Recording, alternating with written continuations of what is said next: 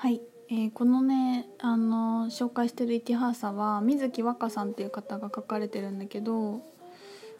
うねほんと宇宙要素めっちゃ満載にこっそり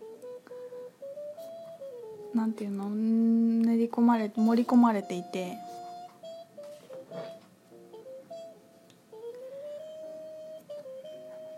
なんかあの昔あった大陸なんかね縄文時代みたいな感じなんですよね舞台は。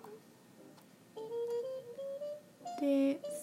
そのなんかまあそういう人たちが力を取り戻していくようなこと物語なんだけど途中であるお話が出ててある2つの滅亡した大陸があってその名前が「アスカとムー」っていう風に書かれてるんだけどもうめちゃくちゃムーはね漢字で「ありとなし」で「ムー」って書かれてて本当にアトランティスとムーそのままなんですよね。であの書かれてること本当アトランティスもそのまま科学が進行してしすぎてであの DN 遺伝子操作もたくさん行われてみたいなことが出ててでその DNA, DNA の遺伝子操作をされたで作られた部族の生き残りの子みたいなその血を引くものみたいなのが出てきて出てきたりしてそのなんか鳥っぽくなっちゃう子とか魚になっちゃう人とかなんかそういう人も途中出てきたりするんだけど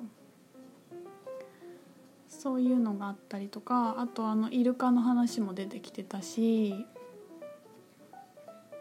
で本当にこの間私が言ったもうこれネタバレしちゃうしちゃってるね。あの読みたいでもいい読みたい人はどうぞ。私のラジオ消してください。なんかそのお話しちゃうんだけどなんかねイエスとルシエルがそのなんていうのかな。そのルシエルは結局ルシファーになったけどその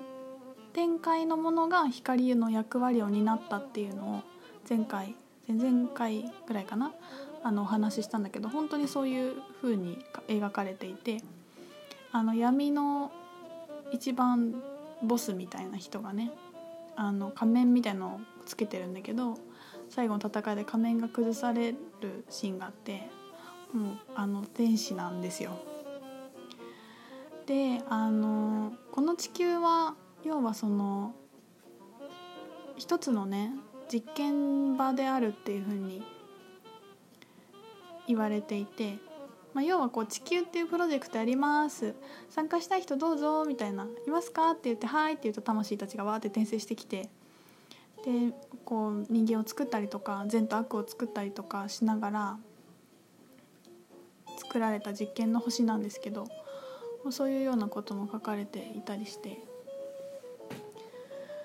でもなんか面白かったのはね光の怖さをすごくこう忠実に忠実っていうか忠実とかは知らないんだけどさすごくこう深く描いていて私は面白かったなそれが。やっぱり光に傾きすぎた時にどういうことが起きるかっていうのを本当にそのまま書かれていてまあこの漫画の中ではもうその一人の神様天の神様がいれば全部救われるから大丈夫よっていう感じになってるんですよ。とにかくその人に祈ってその方のお名前を呼べば病気も治るしこうなんか食べ物がなくなったりとか悪夢にさらされるようなこともなくずっと平穏に暮らせるんだよっていう国を作っていて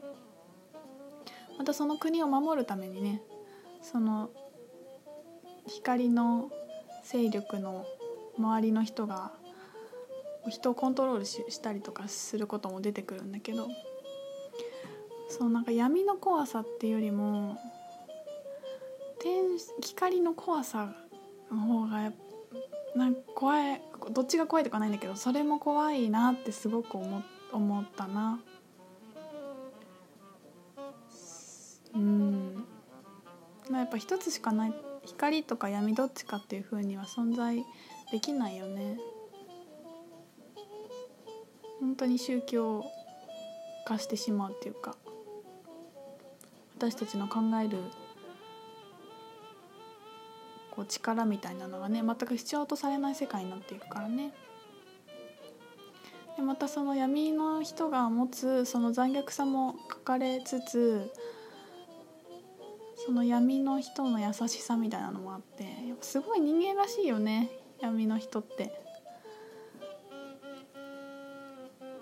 なんかこうそうもうなんか読んで。面白いから。そんな感じでした。またあのブログにどんな漫画かあの貼っておきますねリンクをと思います。まあなんかさこの前に「アマテラス」っていう漫画を紹介したりしたんだけど本当にこうやって本当のことをアニメとかね漫画とか小説とかで語っている人って本当にたくさんいてこういう素敵な漫画はまだまだたくさん、ね、作品はねまだまだあると思うんだけどあのこの間ブログでも書いた「光と影の優しいお話」っていう山田聖さんが書かれてる本の中にすごくいい言葉があって確かイエスじゃなかったかな違う天使だったかなが言ってた言葉なんだけどあその本は、ね、山田聖さんっていう方があの天使たちを自動書記して書いた本なんだけどね。なんかそこに書かれてたのがそのいつの時代もこうみんなに流し知られることもなくすごくこうなんていうの成功したりとか分かりやすくみんなの支持を集めたりするような姿ではなく本当のことを伝えようとしていた人はずっといつの時代にもいたっていうことを忘れないでくださいってこと書いてあってすごくいい言葉だなと思って。それはこうなんか例えば政治家とかなんかこう芸能人とかそういうことではなくて本当に農夫だったり農業する人ねとか本当主婦とか本当に日常の人の中でに本当のことを知っていてその人たちのできる生活の中でそれを伝えようとしていた人がいたっていうのをね書いてて。なんかすごくいい言葉だなと思いました。割とこう今って誰でもこうなんていうのかな人気者になれるなりたければなれる時代だと思うのでフォロワーを増やすとかさなんかこう自分でこうやってねラジオだってできるし何でもで叶えられるからそうやってその指示を得て伝えたいことを伝えていくっていうのももちろんいいと思うんだけどなんかそのそういうこととも関係ないっていうかねなんなんなんかなこうなちょっとうまく言えないんだけど。その本当のことを伝える人が有名になったからすごいとかみんながすごく信じたからすごいとか本がたくさん売れたからとかって全然そういうことは本当に関係なくてみんながみんなの生活の中ですごく自然に自分が本当だと思うことをすごく正直に伝えていってけるようになるといいなと思ったし本当に昔からそういう人がいたんだなって思うと別に今に私が言い出したことじゃないしねもちろんそうなんだけどなんかそういうことを思ったりしました。なんかこう大事なのがみんながそれを知っていって伝えていく人になっていくっていうことがこの時代にすごく大事なことだと思っていてなんか昔はその例えば霊能者とかもねすごくこう会社でお抱え霊能者みたいな人がいたりとかね政治家も。そういうのがすごく身近にあったしなんかあのおばあちゃんはほんなんかいろんなことが見える人でああしなさいこうしなさいって言ってくれたとかねそういうことも結構田舎に行くと聞くんですけどそういう時代でなんかこう本当のことが分かることにも何て言うのかな少しのヒエラルキーがあったんですよね分かる人と分からない人と。で分からない人は別に分からないからどうとかじゃなくてその霊感があるないにかかわらず自分なんていうのかなそういうものがあるってことを信じていくっていう訓練なんだけどで今の時代はさそれこそもうアカシックリーダーにさ一日でなれるわけですよ。みんなそれぐらいすごく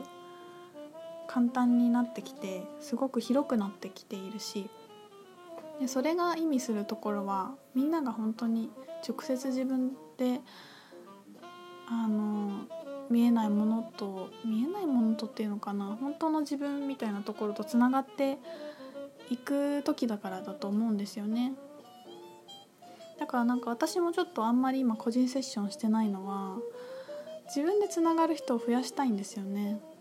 こういうふうに言われてこうだって言われてすごく癒される時はもちろんあるんだけどなんかそこを超えてもっとこう自分で気づいていくプロセスを作っていきたいっていうのがすごく強くあってね本当にそれがあのどんどん広がっていくと思ってますというか私はそう意図していますね。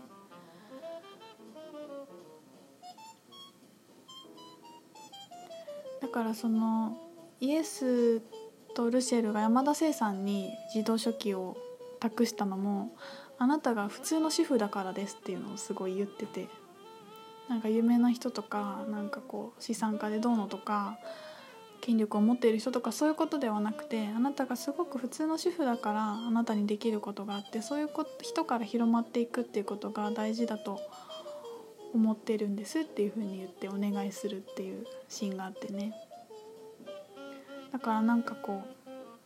普通だな自分ってもし思う人がいたらさ普通だからできることが本当にいっぱいあるんだよね。